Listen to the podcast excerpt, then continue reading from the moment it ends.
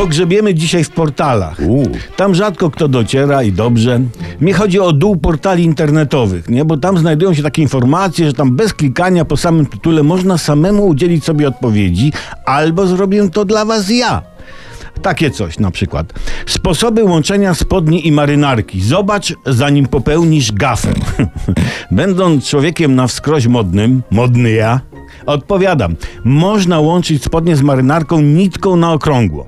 Nie należy łączyć na rzepę, bo przy gwałtownym ruchu rzepa wyda dźwięk brzmiący jak... No bąk, no, no. Więc nie. Następny przykład. Solidne buty dla mężczyzn z klasą, wytrzymałe i wygodne modele. No nie wchodzimy w to, nie wchodzimy. Mężczyzna z klasą nie chodzi w takie miejsca, gdzie są potrzebne solidne buty. No, chyba, że jest to mężczyzna z klasą, czyli nauczyciel na wycieczce krajoznawczej właśnie z klasą. I ważna moja uwaga, mężczyzna z klasą kupuje kroksy, ale w nich nie chodzi.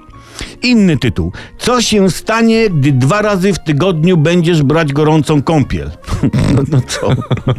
Zapłacisz wyższy rachunek za wodę, niż gdybyś brał kąpiel gorącą raz w tygodniu. Kolejna rzecz.